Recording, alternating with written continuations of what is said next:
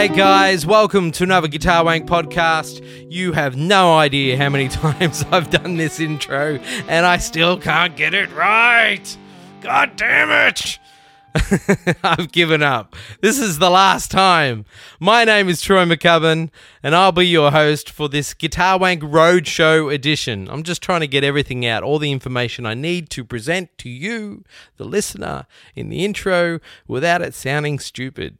Oh my god, it's like trying to trying to do a solo, isn't it? Anyway, we did the Guitar Wank Roadshow last week. It was amazing. It was a huge success, and uh, you, obviously you're going to get to hear it today. Uh, we hope you guys enjoy it. But big thanks to everyone at Musicians Institute, uh, Beth and Stig. Thank you guys uh, for all your support. To all our sponsors, Suhr, who turned up and uh, with a bunch of guys. I think it's like Matt, uh, Don, and Travis. They were also fantastic and amazing products that everyone got to play some guitars and amps and pedals and blah, blah, blah. So thank you, Suhr. Dear Dario, for all your gift bags. I think pretty much everyone that was there, the, the big turnout that we had, got to go home with some kind of prize or gift or gift bag. So thank you so much, D'Addario, for all your support and uh, getting behind the Guitar Wank Roadshow. Uh, Jimmy Dunlop, Guitar Picks, guys thank you so much. A bunch of people got them as well. Wireworld pro audio cables we gave out a bunch of uh, guitar cables. I mean not cheap expensive guitar cables and um, a bunch of people got some of them. So it was a great show. We really enjoyed it. Bruce and scott and the boys um, played amazingly. Thank you to travis carlton alan hertz in scott's band and then we got Alice, alex frank and Smitty on drums in Bruce's band. The guys sounded amazing. It was really, really cool. It was a great day, and we plan on doing more of them because it was such a success. If you have a city or a country and you want us to come there, let us know. We'd love to do it. We'd love to take this on the road. Um, it seems like it, it will work, and we had a lot of fun doing it. So, um, without further delays and any more attempts at an intro, because this is all I'm doing. All right, this is the Guitar Wank Roadshow. Scott, Bruce, what have we got in store for the people this week?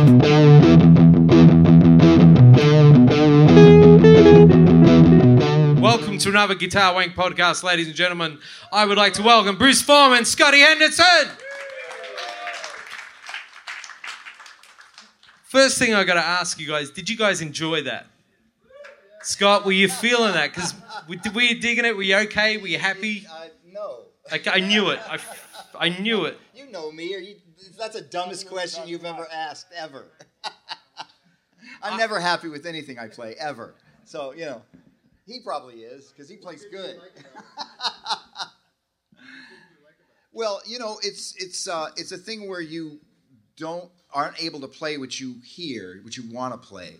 And that has to do with sometimes a lot of different factors. It's hard to tell what factor exactly. This is a loud stage. We're, we're about twice as loud here as we would be if we were playing the baked potato. So the sheer volume kind of fucks with me a little bit. You know what I mean? That it's like a high pressure situation. I feel like I'm being engulfed in this big, huge volume, and I can't relax, and I don't play as well in that kind of a situation. Yeah, we noticed that. That did Yeah. come across. Well, yeah, thank you. You're not going to hear me disagree with you. Yeah. well, yeah, it's loud on stage. So, so yeah, those are the things I have difficulties with. That's the main problem for me. If I, if I if there's going to be a problem, it's going to be about volume. Yeah. Bruce, were you happy? Well, you know, I really wanted Scott to sound horrible because uh, have playing before him, I just was really hoping he he would sound as bad as he thought he sounded, but he didn't. He sounded marvelous and inspiring, and I just I, I loved it. So Yeah, but you don't know anything so about music, so why should I listen to you?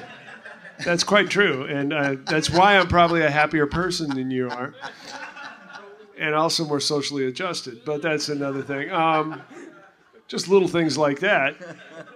You know, I mean, you're always good. I mean, this this is jazz music. We, I mean, I get up there and yeah, I've got a great band with great musicians, and we have little arrangements that are just kind of starting points for what to do, and then you go for it. And I'm reaching beyond myself every second, so I'm not. Uh, stupid enough to think that I'm going to catch everything, and I just go for it and deal with what I get and live in the moment and continually try to get better, and that keeps me from needing drugs like him. Only Xanax. I think what we might do, we've got a microphone down here somewhere. If anyone got a question, just raise their hand and we'll get a microphone to you. So there's one. All right. Remember, there's a, a pedal for the dumbest question.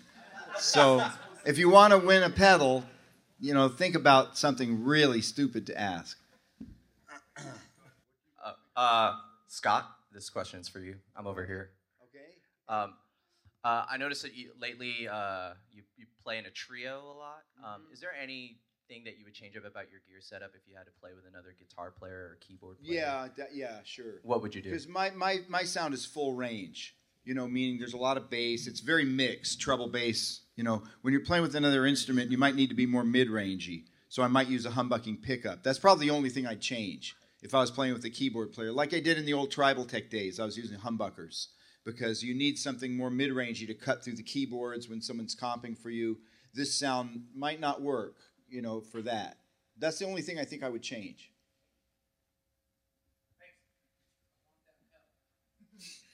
Okay, you, th- you gotta Think ask of- a dumb question first. Think you the- can't just sit there like a dummy. You gotta ask a dumb question. Yeah, we've got to ask a dumb, good dumb question. Who else has got a question? All right, we wins the pedal. You stole my question. That's what I was going to say. What do you think of Allan Holdsworth? But I, I got otherwise- well, no, no, no, no, really. Um, yeah, that's a good question though to win the pedal. no, were, were you guys nervous before you started playing? I wasn't nervous until about ten seconds in. Yeah. It's kind of late, don't you think? How about you, Bruce? I, I always get nervous before I play. I mean, even before I practice. There's just so much involved with making music. And if I had to think my way through it, I know that there's no way I could.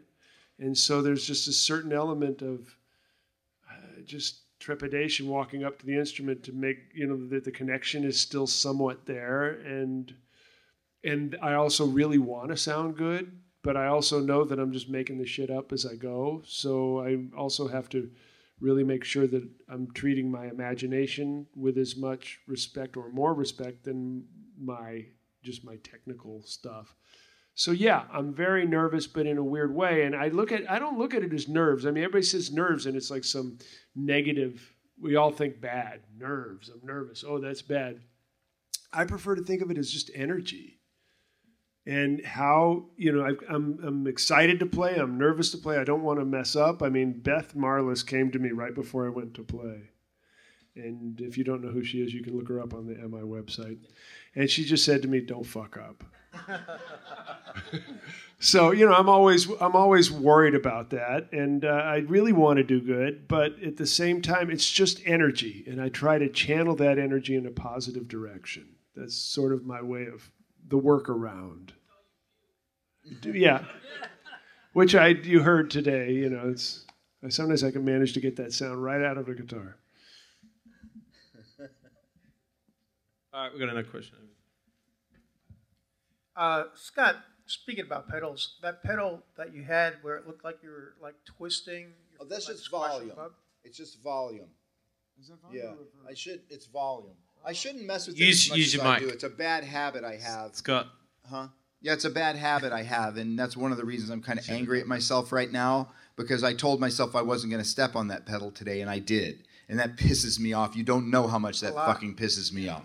Yeah, because because I told myself don't step on that fucking volume pedal, and I did, and and and that you don't know how pissed off. I'm gonna go home and I'm gonna like slap myself around a little bit, or hire my friend Rocco to come over and beat the fucking shit out of me.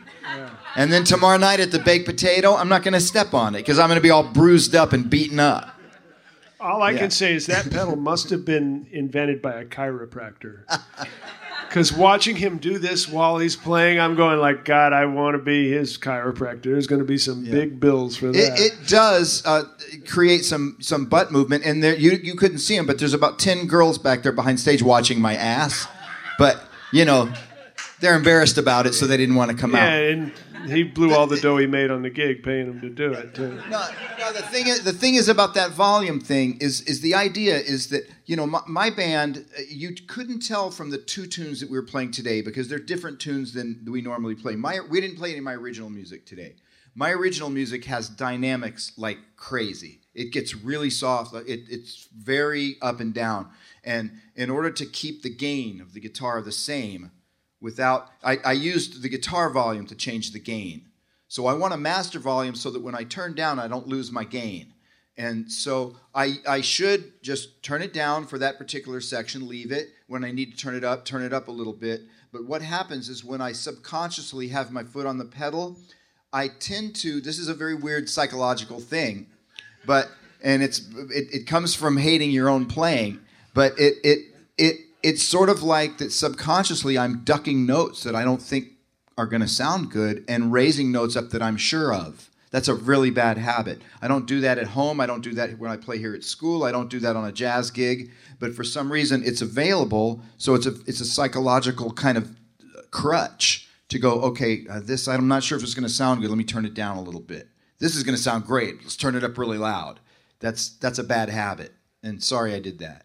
So Wow, you're you can all kick my ass than I thought outside you after you want to. I'm just going to bend over and you guys just kicked my ass. Wow, you know, I just got to say, you're way more messed up than I thought you Yeah, were. I'm fucked up, man. There's no doubt about it. Uh, hold on. What do you mean? It's a it's a what volume pedal? It does this? Yeah, Yeah. it's just a, it, well, volume pedals, traditional volume pedals are, are they're useless, right? Because as soon as you as soon as you move it, everybody hears it. Right. You, there's no way you can subtly change your volume with a traditional volume pedal. It's either like you know, or so so with this with this thing, you can just change it just a little bit. So you can mix yourself in the band. No one hears that you just turned up a tiny bit. Oh wow. And it's it's a very uh, there's a lot of famous guitarists using it Who now. wh- who makes that? I invented it. you invented it. Yeah, I'm an inventor. It's a potentiometer in a box. I'm fucking smart, man. So we just send you money and you send us so one. you can buy it from the same people that you buy the RC booster from, Xotic. Oh, Xotic. Yeah, it's okay. an Xotic pedal. They make it. They give me a profit. Yep. Yeah, I'm a millionaire now because of it. It's fantastic. I didn't know that. It's amazing. So, uh, J- Scott, and, and this is for Bruce as well, please describe your setup today because you guys both sounded amazing. But how are you running this gear today, Bruce? Bruce, you know this is a complicated question, Bruce. How do you run that sophisticated gear that you have? God, have? I was just had such high hopes we were going to talk about music. Um, but I guess this is the way it goes. Uh, I've been trying to tell you. I, him for I a have long an old time. amp. I have an old amp, and I plug into the input, and there's a bunch of knobs on it, and I turn them until it sounds the way I like it, and then I kind of leave it and just sort of play louder and softer. This is my tone and volume knob right here, and uh, that's kind of the way I work it. I'm sorry. I've been trying to tell Bruce for many years that it is, and he's kind of, you know, he grew up in a weird era. He doesn't understand that it's not about notes and music, it's about fucking gear. And he doesn't get it, you know, and I've been trying to tell him. He's, you know, Well, I am trying to work it out where I'm actually looking for companies that will pay me not to use their stuff. it's a good You know, that, plan. that will be a business plan for me, I think. That's a good plan. That's awesome. Um, questions? Well, I was, I was wondering if you would both talk about um about tone, but but not as it relates to gear, as it relates to your to your touch. Like like Bruce, I noticed you you really vary. Well, you, you do too, Scott. Your um, where you play on the guitar and how hard you play, and um, without effects, you get radically different sounds. Well, that's exactly we, this is like. I back to that right hand as the volume and tone knob.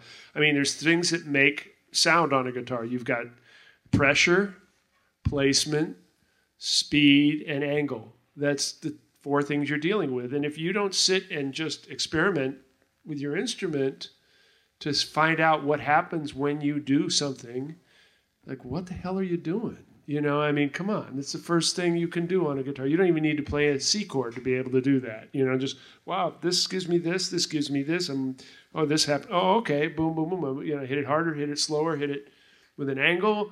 Okay, hit it here, hit it there. Okay, I know what that is. And then basically you just let your mind's ear, your conception of what you want to hear, and the situation you're in around you, you know, like Smitty plays a lot and likes to play kind of loud. So naturally, I would generally back off the you know the fingerboard uh, an inch further than normal softer jazz drummers because up by the fingerboard it, the sound is so rich that the attack is lost a little bit and you get more attack as you come closer to the bridge. So i'll just do that or, or hit a little harder you know i mean just adjust. But i'm always adjusting acoustically the situation that i'm playing with. It's not like i think about it anymore. But at one time i did. Speed placement pressure an angle. That's basically all I got to work with. So I ought to, I ought to ex- experiment with it. You know, speed. Well, the faster you hit a note, actually, the cooler it sounds. Colder. It's like blowing. If you blow slow air, it's warm, and if you blow real fast, it's cool air. I mean, I, I played saxophone when I was a kid and we used to talk about that a lot. But the same thing when you're playing across the strings and you're moving the pick real fast, it gets a colder sound. You get a warmer sound if you strike it a little slower.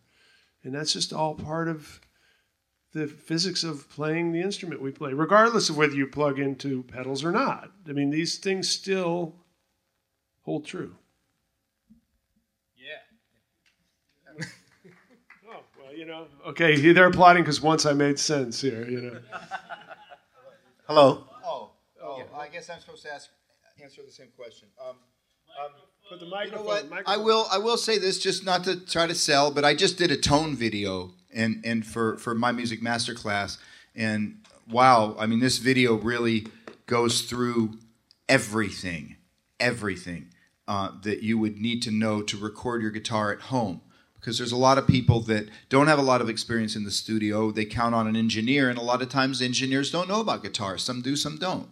So if you can do your own guitar recording, um, you know, it's great. And and this video really help you do that. And one of the biggest things on the video, surprisingly, is how you touch the guitar because so many people think it is about gear. And good gear is great. I mean, if you have good gear, that's definitely going to help. But definitely the way you pick and the way you touch. Like for instance, I use I don't use the point of the pick. I use the big end of the pick. It sounds amazingly different than the point of the pick. It sounds way more like your fingers. And I still use my fingers. And when I want really fat notes, I use my fingers always. So I've always got this finger, my bird finger, ready to hit a note and make it really fat. And then if I have to play something faster, I use my pick. And you can play with the very top of the pick, uh, which it's sort of like a, it's almost like you're scraping the top of the pick against the string, which what is was what Brian May does with a quarter, but I'm only doing with a pick, and it gives you the biggest, fattest tone. That's you can almost not tell the difference between that and your finger. And when I hear guys playing with the point of the pick, I go, "Oh, that sounds so incredibly thin." And also, you know, one of the main things I do is I roll the tone down on the guitar instead of instead of jacking the guitar all the way up to 10, you get a pretty AC/DC rock and roll sound, and that's fine for that kind of music. But for the kind of music I play, I want a fatter tone, like a saxophone kind of, and and so I roll the tone down on the guitar, and that helps quite a bit to fatten it up and make it sing and make it sound legato and like that. So, but yeah, just what Bruce said the, the way you touch the guitar, especially where you hit it on what part of the string, picking right there by really behind the treble pickup at the bridge gives you that really cool Jeff Becky kind of thing that's very funky sounding. Then picking up by the fretboard gives you a completely different sound. I found that picking a, on the pickup is the worst place you can pick. I, I don't really know why, the technical reason, but when you pick between the pickups, it sounds better than when you pick on the part on the pickup you know you get a fatter tone. So yeah that's that's it. That is scott you said it's not about the music but you started out with you started out with a tune from the most popular jazz album of all time. Yeah i guess so. Yeah i love all blues. Yes. And bruce when are you going to cover weather report? Well, it's mostly sunny. no, I played I play weather report music uh, throughout my life. I mean, but you're right. I should revisit that music and you know make Joe Zawinul roll in his grave a little bit. That would, I do He, it. he would do this. He would do the same thing for me. I'm sure. Joe would say, You can't play that kind of music on the guitar, so don't even try. What's that? Oh, thank you. Thanks, thanks. I, I, I was in this band with Jeff Berlin, Jeff Berlin, and um, Dennis Chambers, and we played a whole album of, of, of mostly Weather Report music. And I have a lot of that stuff under my fingers, and, and Black Market is by far the easiest one. I mean, Elegant People, I know D Flat Waltz, I know The Orphan, I know some of the really difficult ones, you know. So, and I take pride that I can play that on the guitar because it's fun, and it took a lot of it took a lot of practice to be able to nail that stuff on the guitar because a lot of it's pretty hard because it's keyboard voicings and you have to figure out how to manage to make the melody happen with the voicings at the same time. It's difficult music to play, and I really enjoy it. It's a challenge.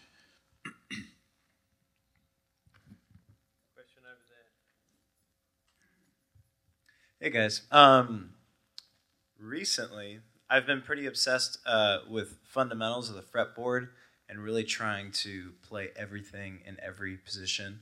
Um, I recently got together with Larry Koonse to talk about some of this stuff, and he's like, "Hey man, I appreciate you being so thorough, but the way that you're going about it isn't super practical because there's so much time that you could spend doing all these things on the fretboard.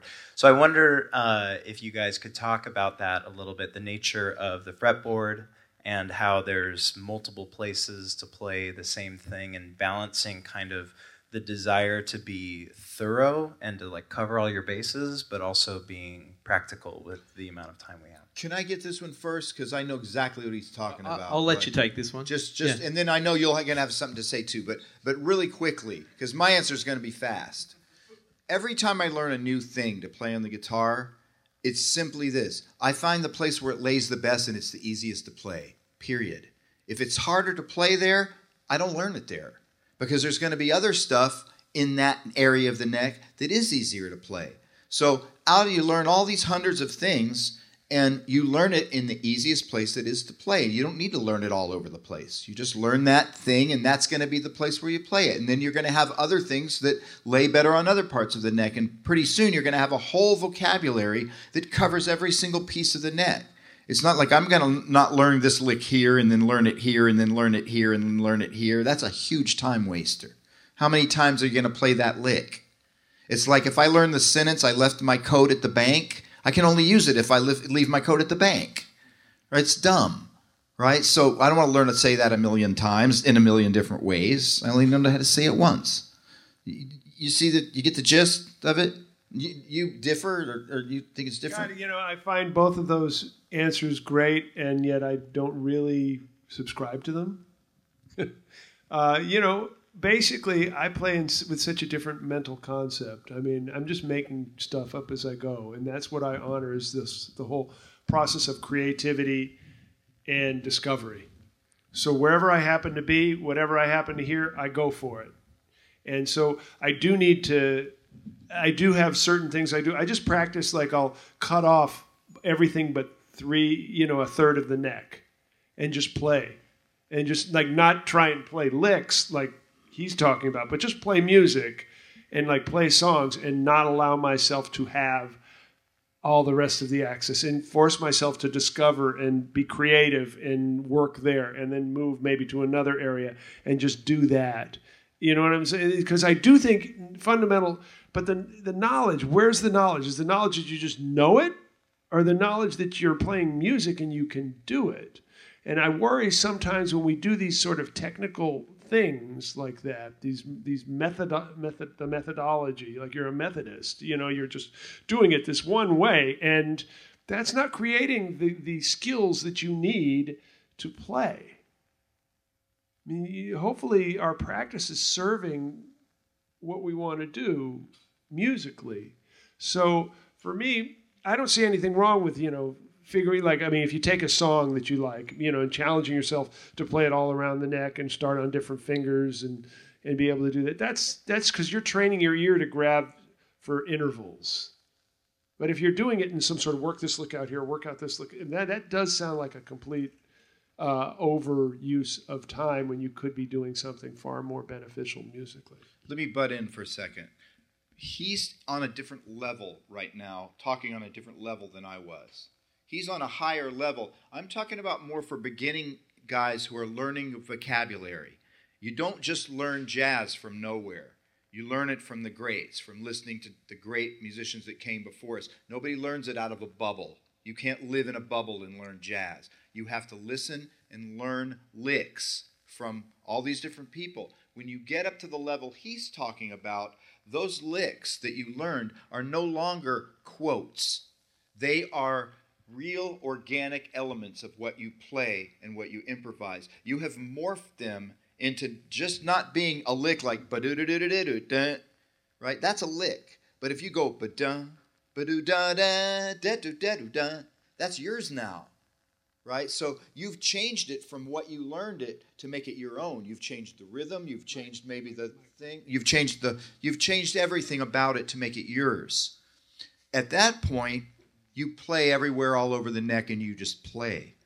But what I'm talking about is when you're learning your first vocabulary, learning these classic lines that, that we all play, and don't tell me nobody does, because that's bullshit. You know, because there's nothing worse than some people, these jazz players that say, yeah, man, I play my own shit, man. I don't play. Fuck you. You don't either. You know, there's no fucking way. You learned that shit from Charlie Parker and John Coltrane and all the fucking same people we all learned it from. And you may you may organize it differently and you may cut and paste it together differently, but I'm hearing that same fucking shit. I'm hearing da da da da and I'm hearing da da da da and I'm hearing a million different words that those fuckers have been playing since the fucking 40s. So nobody has their own fucking shit. You know, you may have your own style of playing it and pasting it and cutting it together, but you first start learning it, you start learning from the masters, and you learn a vocabulary of, of jazz, and then you build on it. And then you get to the level of where Bruce is at and where he's coming from is where it's not about licks and where you play them anymore. It's about just playing music and not paying attention to any of that shit. Because think about it. When you were little, you learned a bunch of words. You were you were zero years old. You were in the womb. You didn't know shit. You came out when you were about six years old or seven years old, you started speaking kind of like an adult. People were saying, oh, this kid sounds like an adult now. They're starting to make sentences and make sense. It takes about that long to learn the vocabulary and be able to speak it. Same as music. It takes about five or six years to get enough vocabulary where you can speak and sound intelligent with what you're doing. Same exact thing, it's just a language. Would you agree with that? And yeah, and, and I don't see that anything that with it, Larry has said or anything Scott has said or anything I have said are really contradictory. I don't, you know what I mean? I, yet they they could be taken that way. They're not. Really, I think we all agree on on what needs to happen. But most importantly, people, it's about playing music.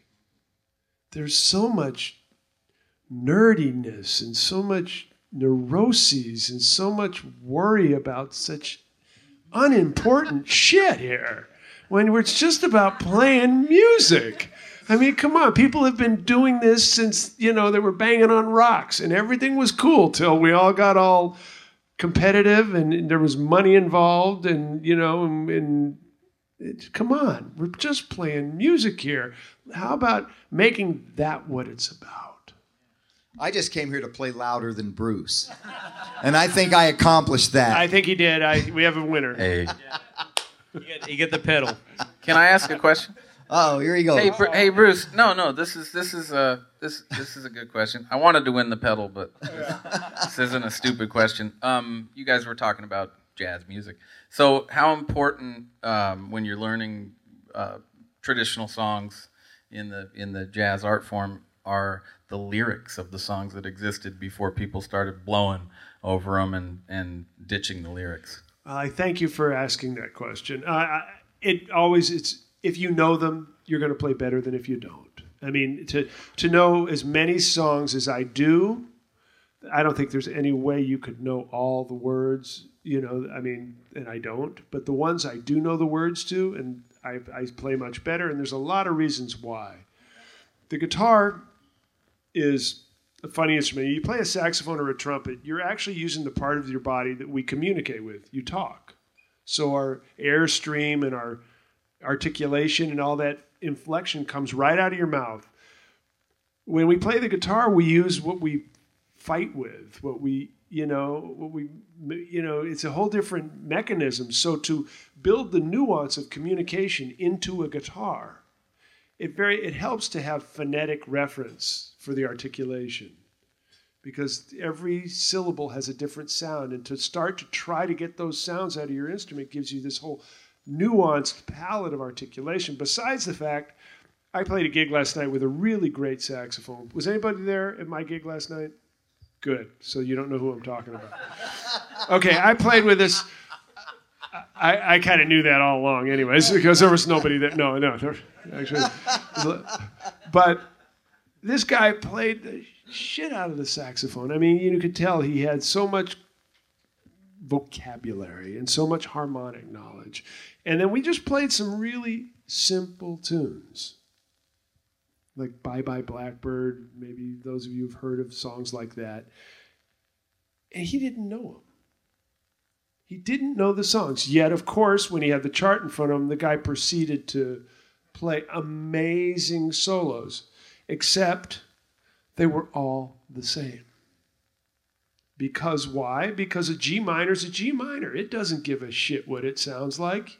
If you want to puke all over a G minor, go ahead and puke all over a G minor. It doesn't matter if it's in Bye Bye, Bye, Bye Blackbird or Autumn Leaves or, or, or any other song. You know, so when you have a connection to the song, which is even more important than everything I've said, when you have an actual connection to the song, naturally you're going your your creative side is going to come up with different ideas and then you won't be so damn bored and keep regurgitating the same vocabulary every song. You'll actually have an agenda for how to be creative and take yourself in a new place and really feel great at the end of the night that you've gone some new places and you said some things that you felt were expressive and worthwhile. So that's where i think that you know and really if you want to write songs, what better way to learn how to do that than to learn a lot of songs? And if you don't know the melody, you don't know the song. And you really should know the words because it will make it better. But you got to know the melody and the chords, or you're just like, you're not going to be able to write anything. You're not going to be able to take that song anywhere new. You're just going to treat it like every other song. And we all are guilty of that, right? We're all guilty of having a real book and kind of doing the obligatory chorus where we have to play the melody. We most most young people don't even know why we have to because nobody knows the song anyways anymore. And then we get to uh, wank on our scales and licks and have everybody applaud at the end. And uh, you know what I mean? That's just not to music to me. Sorry. Well, I'm a little insulted because I've made a whole career out of puking over G minor. So so, but Well- nevertheless, you know the the one thing I don't know about lyrics. I, I don't know because there's not many lyrics to the songs I learn. You know, there's no lyrics in Weather Report music or, or any of my music. There is some. I wrote some blues albums with some lyrics. They're all dirty, but um, but anyway, uh, the main thing is when you don't know a tune and when you're struggling to read it. I don't know about most of you, but most guitar players are pretty not too swift with the written page. Because because I know me as soon as I look at my guitar if I take my eye off the music and I look back on the music I'm usually lost because I can't find where I was if you don't know the tune. If you know the tune it's different. You you know where you are you can spot that chord. But if you just reading a tune cold and then you look at your your acts especially you know those tunes where they write like five bars on one line and then four bars another and three on one and four and you always look to the beginning of the page for the beginning of the phrase and it's not there and you go fuck where the hell am I now? So that's what happens to me. So I'm not even going to bother playing a tune unless I know it unless I've memorized the melody and memorized the the chords because I know I play so much better when I know the song. Eh, The other time, it's just a waste of time. It's just a technical exercise in reading, really, not even playing in music. It's more of a technical exercise in reading. And I'm not saying that it's bad to learn to be a good reader, but as far as playing, you're always going to be play your best when you know the song and you know the melody and you play off the melody sometimes too and you have that melody in your head while you're playing always makes you play better Well, again, this is a modern jazz thing. We we get this idea that all you do when you solo is play over the changes. I mean, who came up with that stupid idea? This is ridiculous. well, you know, now now I'm going to call Rocco for sure. Um, this is the dumbest thing. I mean, we really, you know, come on, guys. There's a whole bunch of information to use here for a solo. There's the melody. There's what other people have played. There's what people are playing around you. There's what you just played to base ideas upon. And all you're going to do is use those chords that are going around like some hamster on a wheel?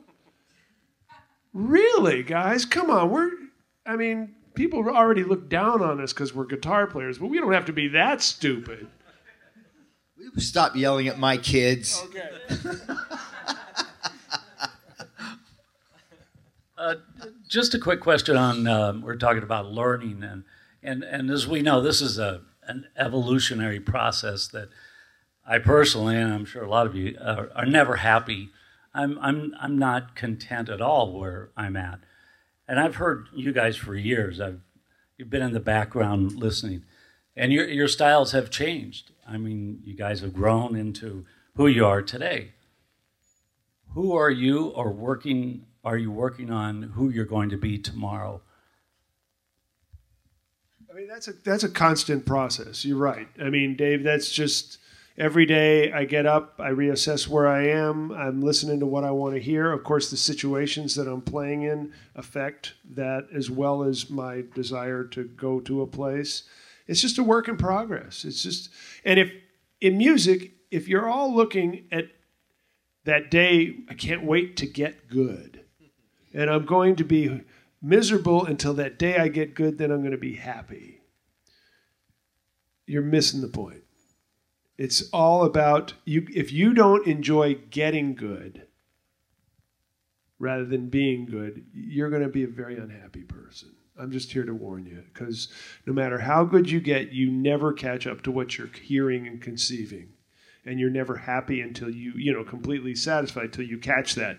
But by the time you catch up to that you're already beyond that. So if you can't reconcile enjoying the process of getting good being in music is going to be particularly excruciating for you For me, it mostly depends on what's happening on Game of Thrones. like if Daenerys has a really good week, I'm gonna play my ass off. You know, that when she turned the coals over and burned down the temple and came out naked, I played my ass off that week.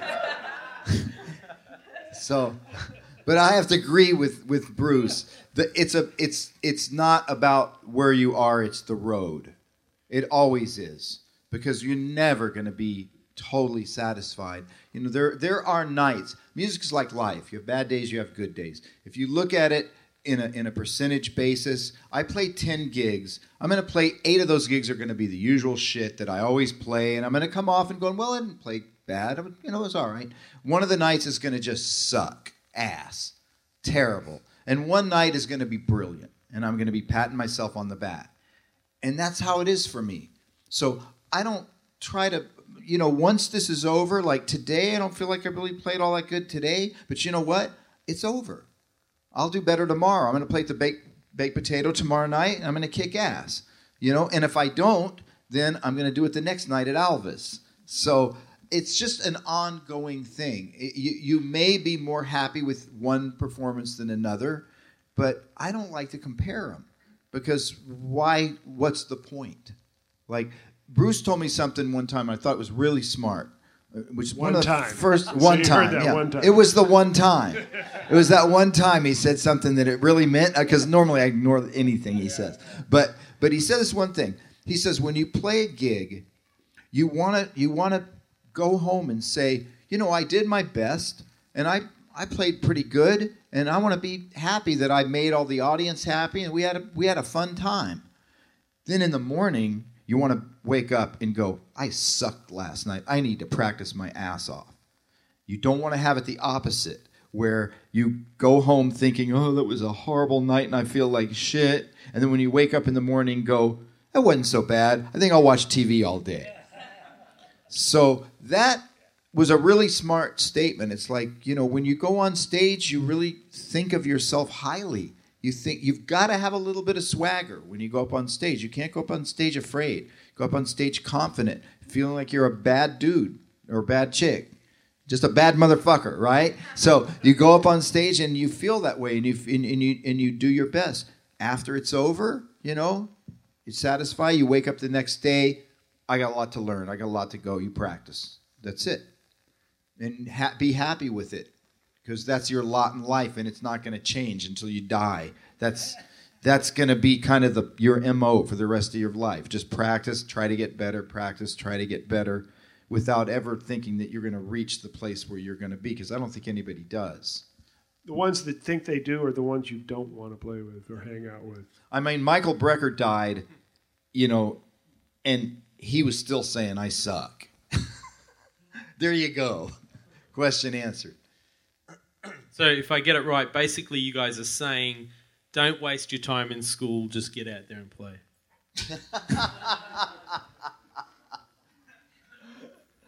Well, I'm not gonna.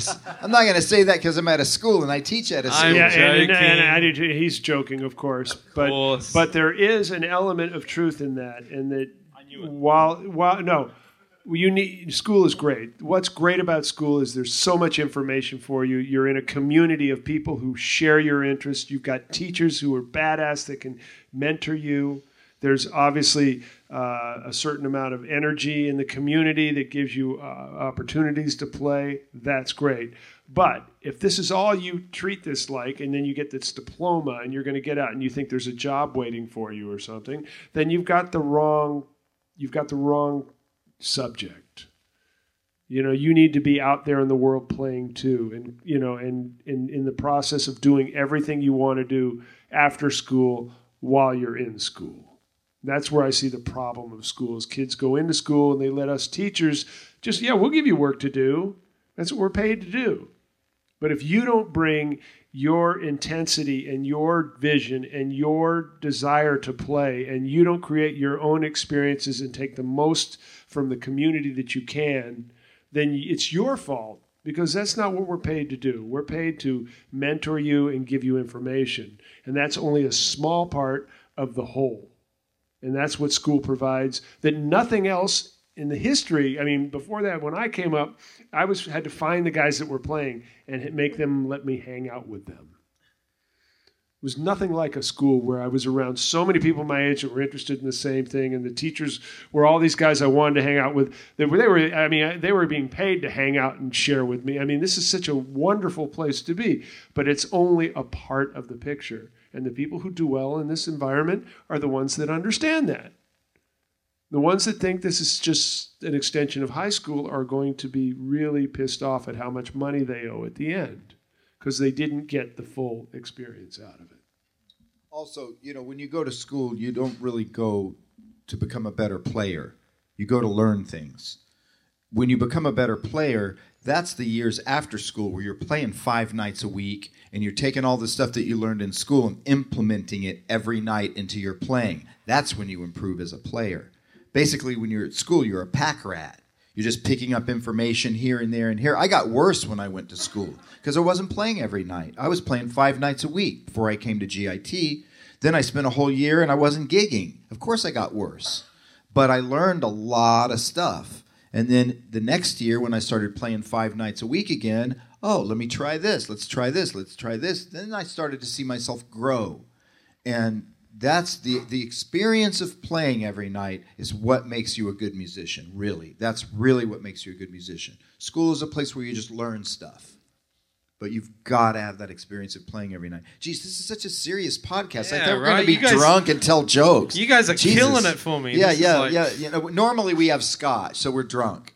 Yeah, and and and then it's about Bruce's sexist jokes. As he tells a lot of sexist jokes, and we get a lot of trouble for that. But he's being really polite today, and that's why it's, it's not really. You're not that funny today, actually. Well, they can see me. There's enough to laugh at.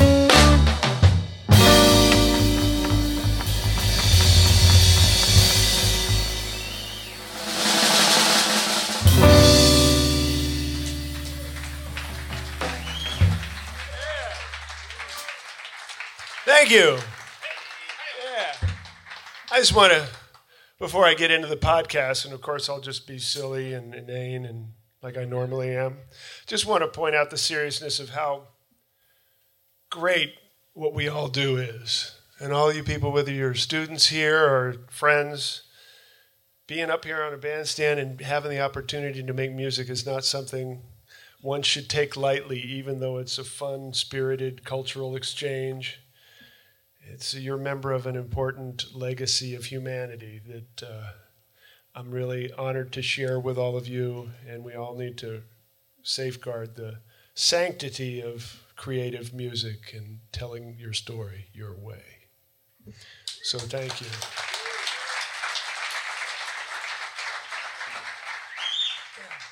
And now completely blow all that with what I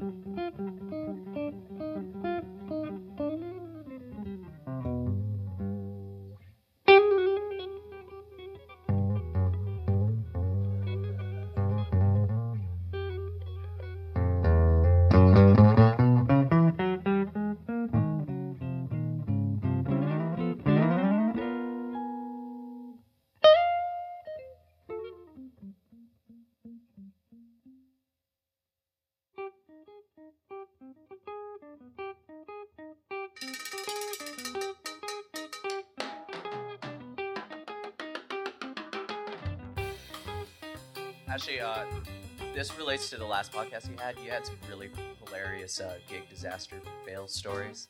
I love the, the story about uh, Jean-Luc Ponty and his uh, sequencer going at half speed. Do you guys have any more of those? I, I just totally love hearing stuff about that.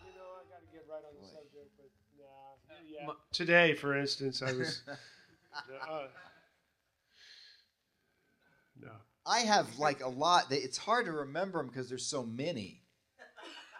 You know, like you wouldn't believe some of the stuff that has happened, and you know, like you guys probably consider us professional musicians, I guess, because you're students and you, you know, I mean, you look at me. I've traveled all over the world. I've toured all over the world. I've recorded with some of the, you know, big names in jazz, and when I think of some of the bullshit that has happened to me, it's like I was in kindergarten with a bunch of kindergartners. Seriously. Like there's this one time where where a guy I don't maybe I shouldn't mention his name, but I'm supposed to play at the baked potato. It's sold out for both sets, and the guy doesn't show up for the gig. Just doesn't show up. So the, the club goes dark. Everybody has to get their money back. And I thought, wow, this is the worst thing I've ever experienced, but it got worse because I had booked a tour in South America, and this was at a time where um, there was a kind of a disaster in South America, and my agent down there had moved to Spain, took in his whole family and moved to Spain because the economy was better there. So I had to book the whole tour myself. Like I had to call a, a guy, in, a promoter in Argentina, one in Brazil, one in Chile, one in Venezuela. It took me months to book that tour. The same guy who didn't show up the big potato canceled the tour a week before the tour. Right? So not only are the promoters freaking out and everybody's just losing it, where am I going to find a drummer? What am I going to do? How am I going to afford to pay the $5,000 in airline tickets that are unrefundable in this asshole's name? What, what was his Right. reason? Huh? What was his reason? Because he's a fucking idiot. That's a good reason. Yeah. So so so so so so anyway, and he's immature and he's just like a fucking kid. Right. Right? So that's what I'm saying. You wouldn't think this kind of shit happens in the professional world, but it does. Ask Kim Basinger. You know, she got sued for about five million dollars for for you know uh, uh the What do band you does she it? play in? Yeah. She, anyway, yeah. So there was no contract, but they sued her anyway, and and they and the movie won the lawsuit because she went against her contract. Anyway, so that's how I met Alan Hertz. I met him in Puerto Rico. There's Alan Hertz right there, our drummer. He's the guy responsible for Zika. and he's yeah Yeah. so i saw this guy selling drugs on the corner and i said that looks like a drummer and and and and that's where i met alan in puerto rico and he didn't he you know had learned the music and and we played our first gig basically with not much of a rehearsal and he luckily somehow we didn't get docked. You know so here's another story if you want to here's a good one. Here's a this is an amazing one. This guy we're going to asia japan. Japan is really strict with the visas. So here's guy you know we had letters months before here's your visa you know here's your application fill out the application take your passport and the application to the visa agency on wilshire at the japanese embassy hand you your passport, pay your money. A week later, you get your passport back. You're set to go to Japan. This guy just didn't do it. So he showed up at the airport with no visa. And I'm like, okay, so this guy's staying in LA, and the bass player and drummer and keyboard player are going to fly to Japan and leave this sorry motherfucker here at the air, in the airport. Need I go on? I mean, this is this is- Actually, I is did the- that once. the- talk about I did that once. Yeah. I did that once, and um, yeah, I, it was just a big tour. It was a Monterey Jazz Festival All Star tour, and, and I just didn't get that letter that said I had to do it. So I, I mean, I mean, because I really take care of stuff like that. So I'd show up at the airport, and everybody's got their visa, and I don't. So I had to pretend like I didn't know anybody. And get in a different line and just act like I was a uh, tourist. You know, I was just going to visit some friends and hope that nobody checked to see if my name was on any posters, you know, and they didn't. And I could have been arrested, I guess, but I didn't. And uh, I got lucky. I got lucky, but it was a dumb thing to do. But hey, nobody's human. Let me check out something. I think I have something that you can hear. What? What's what's what? Do you, Uh-oh. Whoa. We Uh-oh, ladies think, and I gentlemen, think we were it's- not I think we got some multimedia stuff happening here. Oh, he, he's never done this before. No, this is the first time he's done this. I'm a little afraid. So right now, for you people on the radio, uh, Scott has whipped out his computer, and uh, he's now logging on. it's a Mac and. Uh, he's done this from time to time, and it never really works out, but he likes to do it anyways. So uh, this is another one of the big gig fails fails that have happened to me. I I was once on this gig and we were playing before a band. It was one of these new bands, like it was like either ABBA or the Bee Gees or something, and we were just a big band, and we were and we were playing, you know, and, they had their stuff set up, and we were a big band, and we were just kind of set up around them. It was a small, fairly small place for them to be playing, but and we're this this, this this traditional swing big band for dancing and dinner, you know, and then we and then they come up and they're the show band. Well, I took my music folder, which was very had all these charts, in it, and I just put it down on this platform thing because I had to plug into my amp. Well, it was on top of a little computer uh, synthesizer, and it activated it, and like the show started playing. And I'm standing there, and like there's there's all these guys in tuxedos. We're not like the Bee Gees or ABBA or whatever it was, and and all of a sudden I put this thing down. And it's like there's a big drum set, and there's this whole like all these background singers going, and I'm and I'm like freaking out because you know like and and the sound person's like doing this and and I'm just like pushing buttons on this thing, and every button I push just changed something, you know. But it was just it's this whole the whole show was just being played, and it was also showing that most of the show was recorded, and they were probably lip syncing and doing all this stuff. And so um, eventually, the sound man ran down and just pulled the power cord out of it, which I should have thought of, but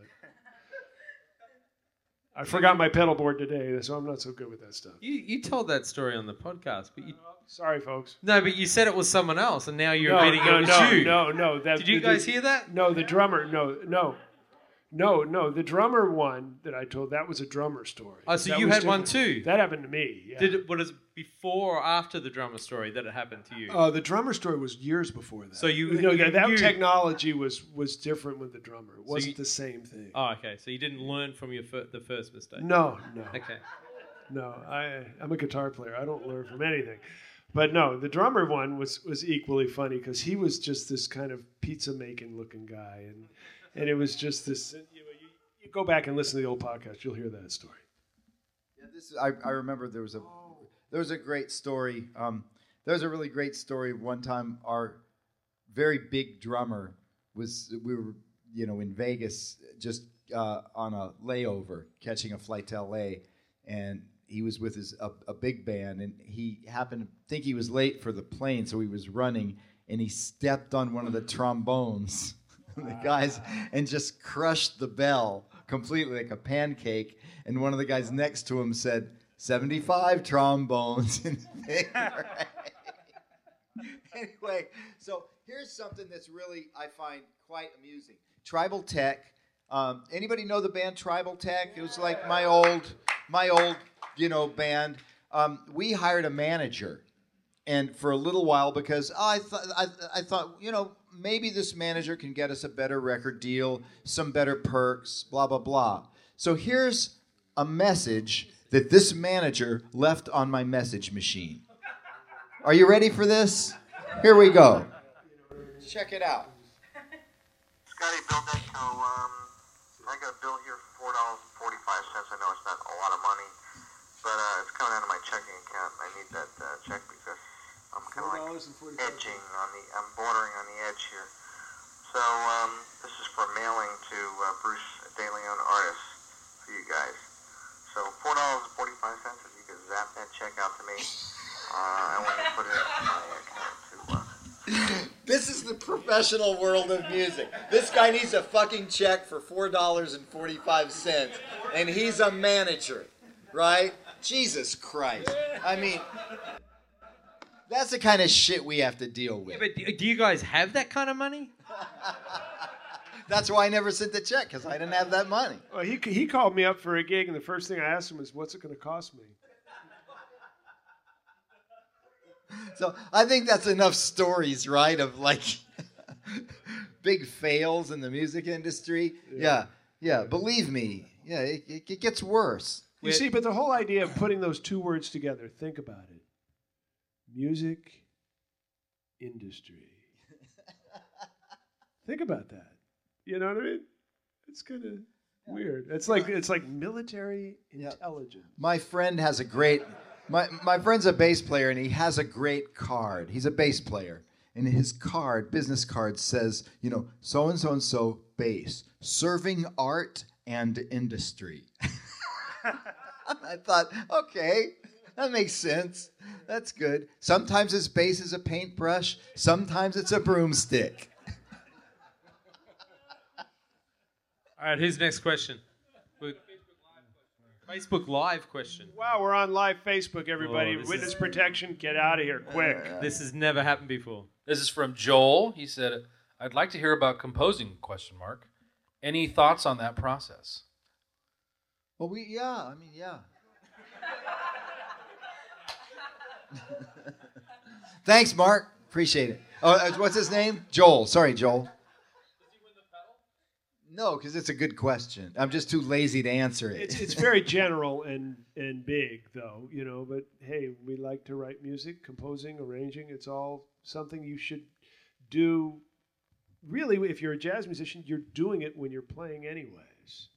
It's just the, the speed with which you have to do it and the ability you have to change it and control it becomes different, and there, there's more gravity to it when when you are composing and arranging versus playing. But ultimately, it should all be part of one big whole musician who's got a musical vision, a sonic vision, and is creative and willing to trust themselves and their instincts and not worry so much about will it make money or will other people like it just be true to yourself Yeah, my, my answer would be a little more technical because there's things that people do that they um there are not many. I hate to say this. this is, I'm going to say something really mean. say it But go I'm ahead gonna do say it. it. do it do it Um, there, there, there are certain composers, right? That that ah, geez, how do I say that without offending everybody out there in the world? There's there's some composers that you feel like the music was just written on a napkin and then brought into rehearsal and rehearsed for a couple minutes and then played, and that's called a composition. Uh, it is a composition. It, it depends on what you expect from a composition. Now, when I hear a band like Weather Report, that's a fucking composition. Those are compositions. Those people put a lot of time and energy into that music, you know, and it's timeless music, and they're great composers. They're not just composers, they're great composers. John Williams, Joe Zawinul, Wayne Shorter. These are the guys I really look up to because these are really badass composers. So I know because I have transcribed almost just so much music from all of those guys, and I see what goes into it. And it ain't a bunch of two fives strung together. It's some really deep shit, really. So I know when I when I pick that part, eh, pick it apart, and see what makes it tick.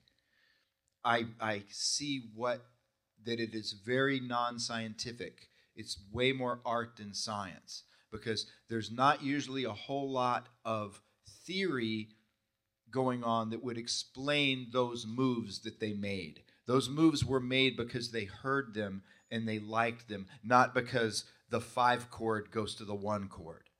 You know, all rules were thrown out the window. Who knows why they did went to this chord? Who knows why Wayne Shorter went from to that D flat major from that G major seven in in Ana Maria?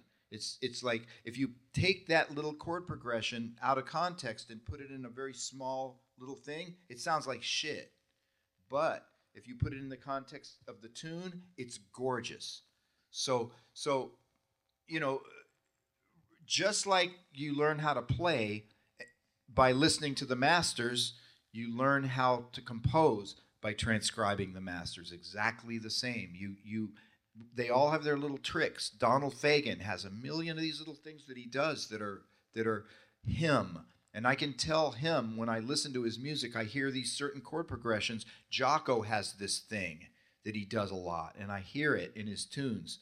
And um, I can tell Wayne's writing, um, boom. He, he choos- chooses certain chords and certain intervals that make you know that that's Wayne. And Joe the same, and John Williams. Geez, I mean- I mean, you know John Williams, right? I mean, you've heard all this incredible music that he's written. So you have to actually do the work of transcribing that. And, you know, of course, transcribing chords is a little bit tougher than transcribing single lines. It's a little more work. You have to you have to know the quality of the chord. You have to. Uh, I don't usually write down rhythms because that's you know if I, I can just sing it. What I want to do is I want to take these incredible grand textural orchestration compositions and boil them down to just chords and melody so I can play the chords and sing. And I can just play that tune on my guitar, play the chords, sing the melody, and go, why the hell didn't I think of that? That's how you learn how to compose. Then you learn you learn all everybody's tricks and you steal from everybody. Steal from one guy, it's plagiarism. Steal from everybody, it's research. All good composers steal, all of them. That's a fact. So now let me go on for just one second, give you some really quick composing tips. Very quick. Okay, he's he's tired. He he snores when I talk too much. It's okay. Sometimes what I do, and it's a really good way to write music. The first thing you need is rhythm because it's really good to write in real time.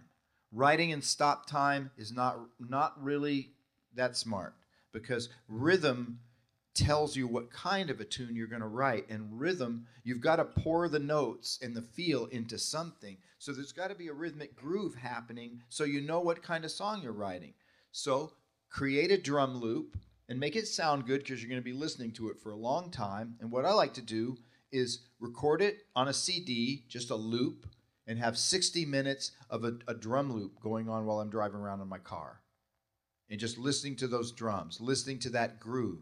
And my imagination goes crazy. I start thinking of all these rhythmic and melodic ideas that could happen over that groove. And I got my iPhone right here, and all I got to do is put it on record and sing. Not like Beyonce, because I don't sing quite as good as Beyonce, almost, but not as good. But but I sing, you know, just rhythms. I might go if the, if the groove is,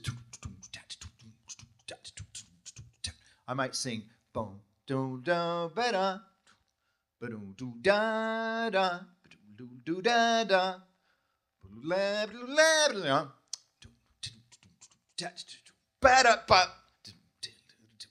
and I'm just composing with my voice and rhythms, making rhythms.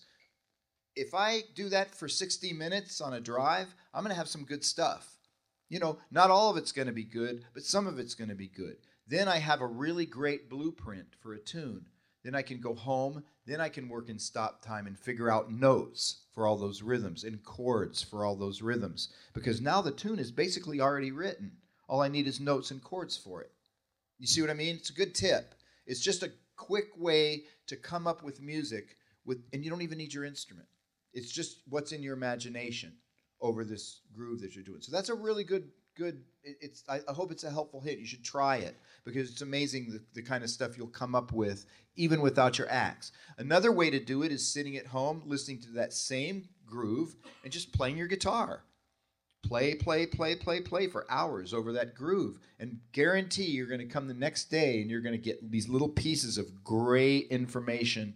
You know, you're going to throw some in the trash and then you're going to keep some of it. And those little gems that happen that were just, you know, fluky things, you're going to go, that's a great idea for melody right there. And that's another way to do it.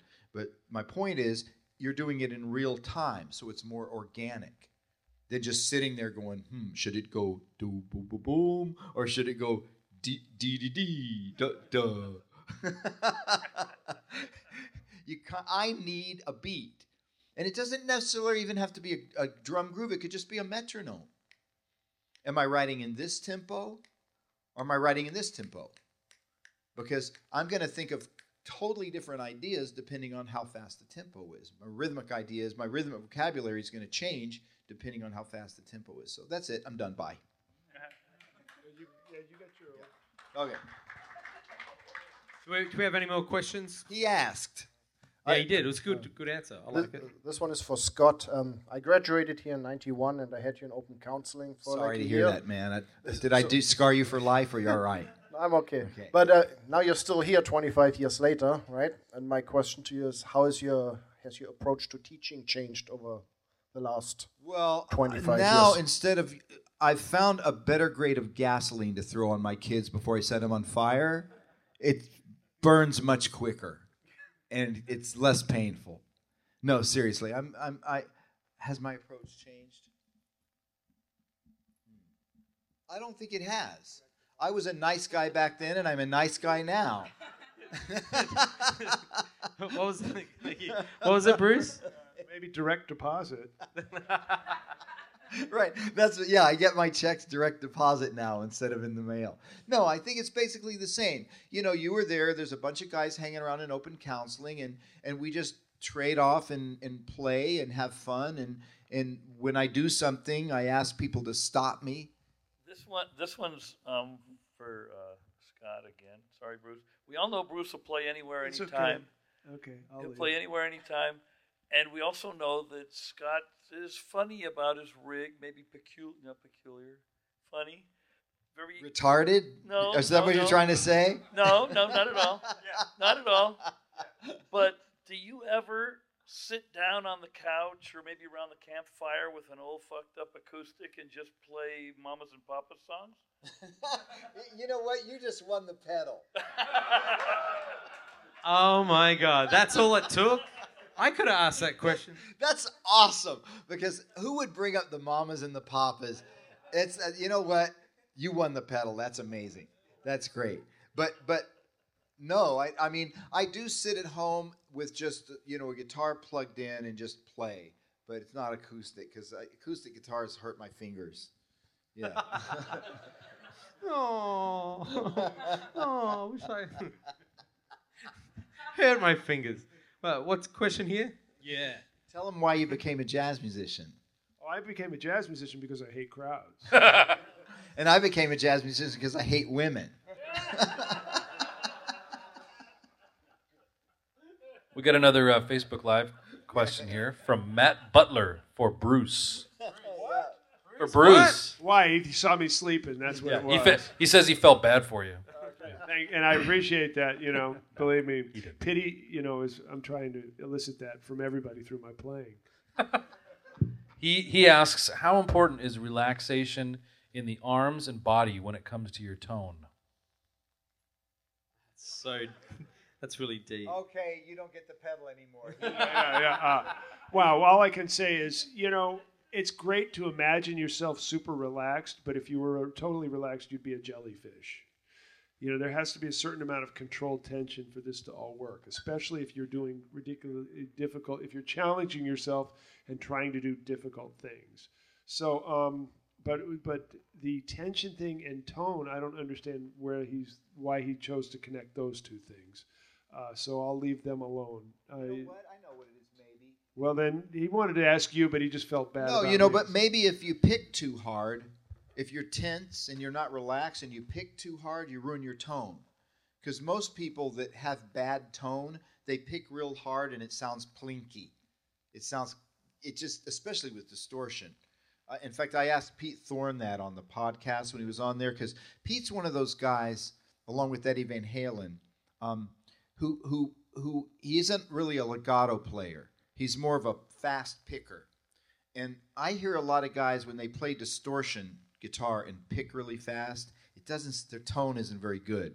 And I think it's because they pick too hard. And it sounds like the string is being sort of overblown and you get this kind of muddy, kind of nasty thing happening. And the guys like Pete Thorne who get really great tone and Eddie Van Halen, I feel like they're picking really soft when they play fast. And maybe you got to relax to do that. Well, sure you do. I mean, you got to relax to do anything, yet at the same time, tension. The first thing that happens when you're tense, besides your body muscles doing that whole thing that they do, is your ears shut. The first thing I notice with tension is like my ears start to close and I can't hear as well.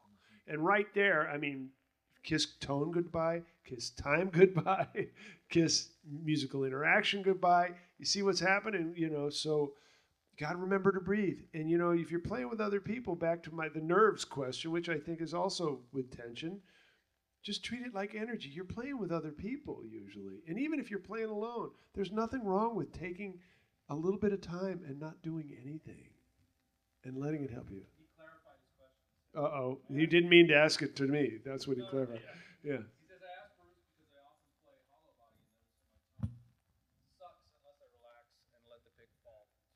Well, yes, that can be true, but also it can be a drag if you hold your pick too soft because then it'll flap against the string and give that sort of sound we all had from putting a, a, a card in the spokes of a bicycle wheel. Get that.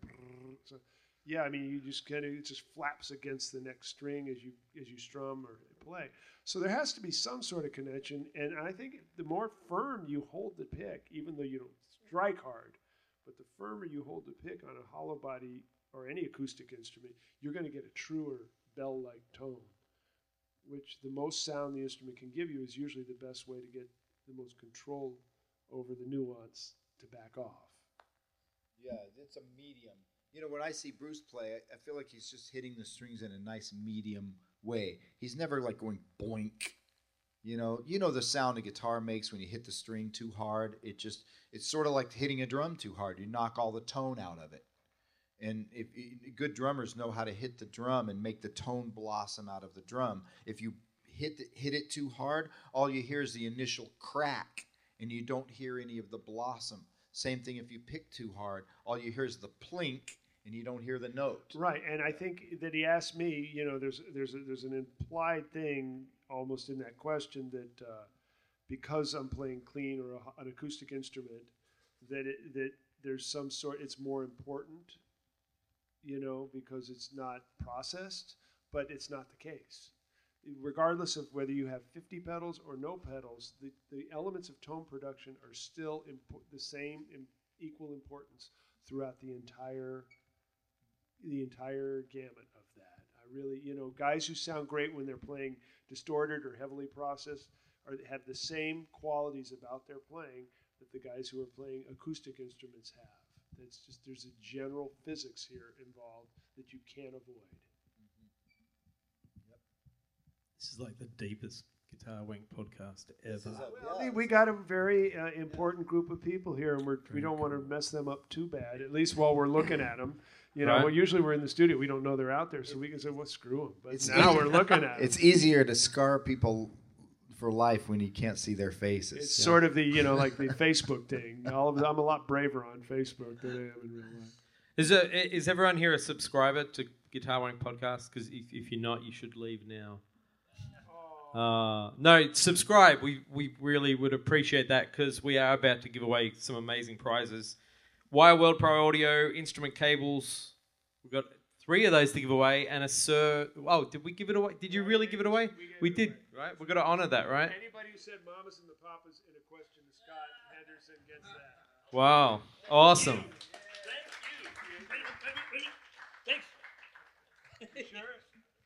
That's one thing I never expected to hear at this event. Mamas Mamas and- and, the Papas. I used to play those tunes all the time. So yeah. All right, Scott. This is actually he played with. He had a Wilson question. Phillips. He played with the children of the Mamas. That's the right. Papas Oh, okay. On the road, I heard it. I heard him do that. Yeah. I heard you do that. It was. They had some amazing It songs. was good, and you played your you, ass off. You shred over so- those songs. They Yeah. don't like it. He had a question. Who we on got? the end. Oh yeah. Yeah. my man. Good. So, um, Scott, when you're using your board, is there a, a limit, like, because you know, you see some people with like 50 pedals on their boards, and I'm assuming at a certain point it just starts sucking your tone. Do you mm-hmm. kind of like have a, a limit where you're like, I'm only gonna Yeah, use like there is a limit. Yeah. If, if well, I mean, if, if there's a buffer involved, you could have hundred pedals. but you know, because you've seen those boards where it's the pedals are in loops. You know what I mean? And all you're doing is turning off a loop of the oh. cord that goes to the pedal. yeah. And those things have a buffer built in. You could have 20 million pedals and it wouldn't make any difference because the buffer is keeping your signal pure. But then the question is, do you like the sound of a buffer? I hate it. Really? It's a horrible sound. Yeah.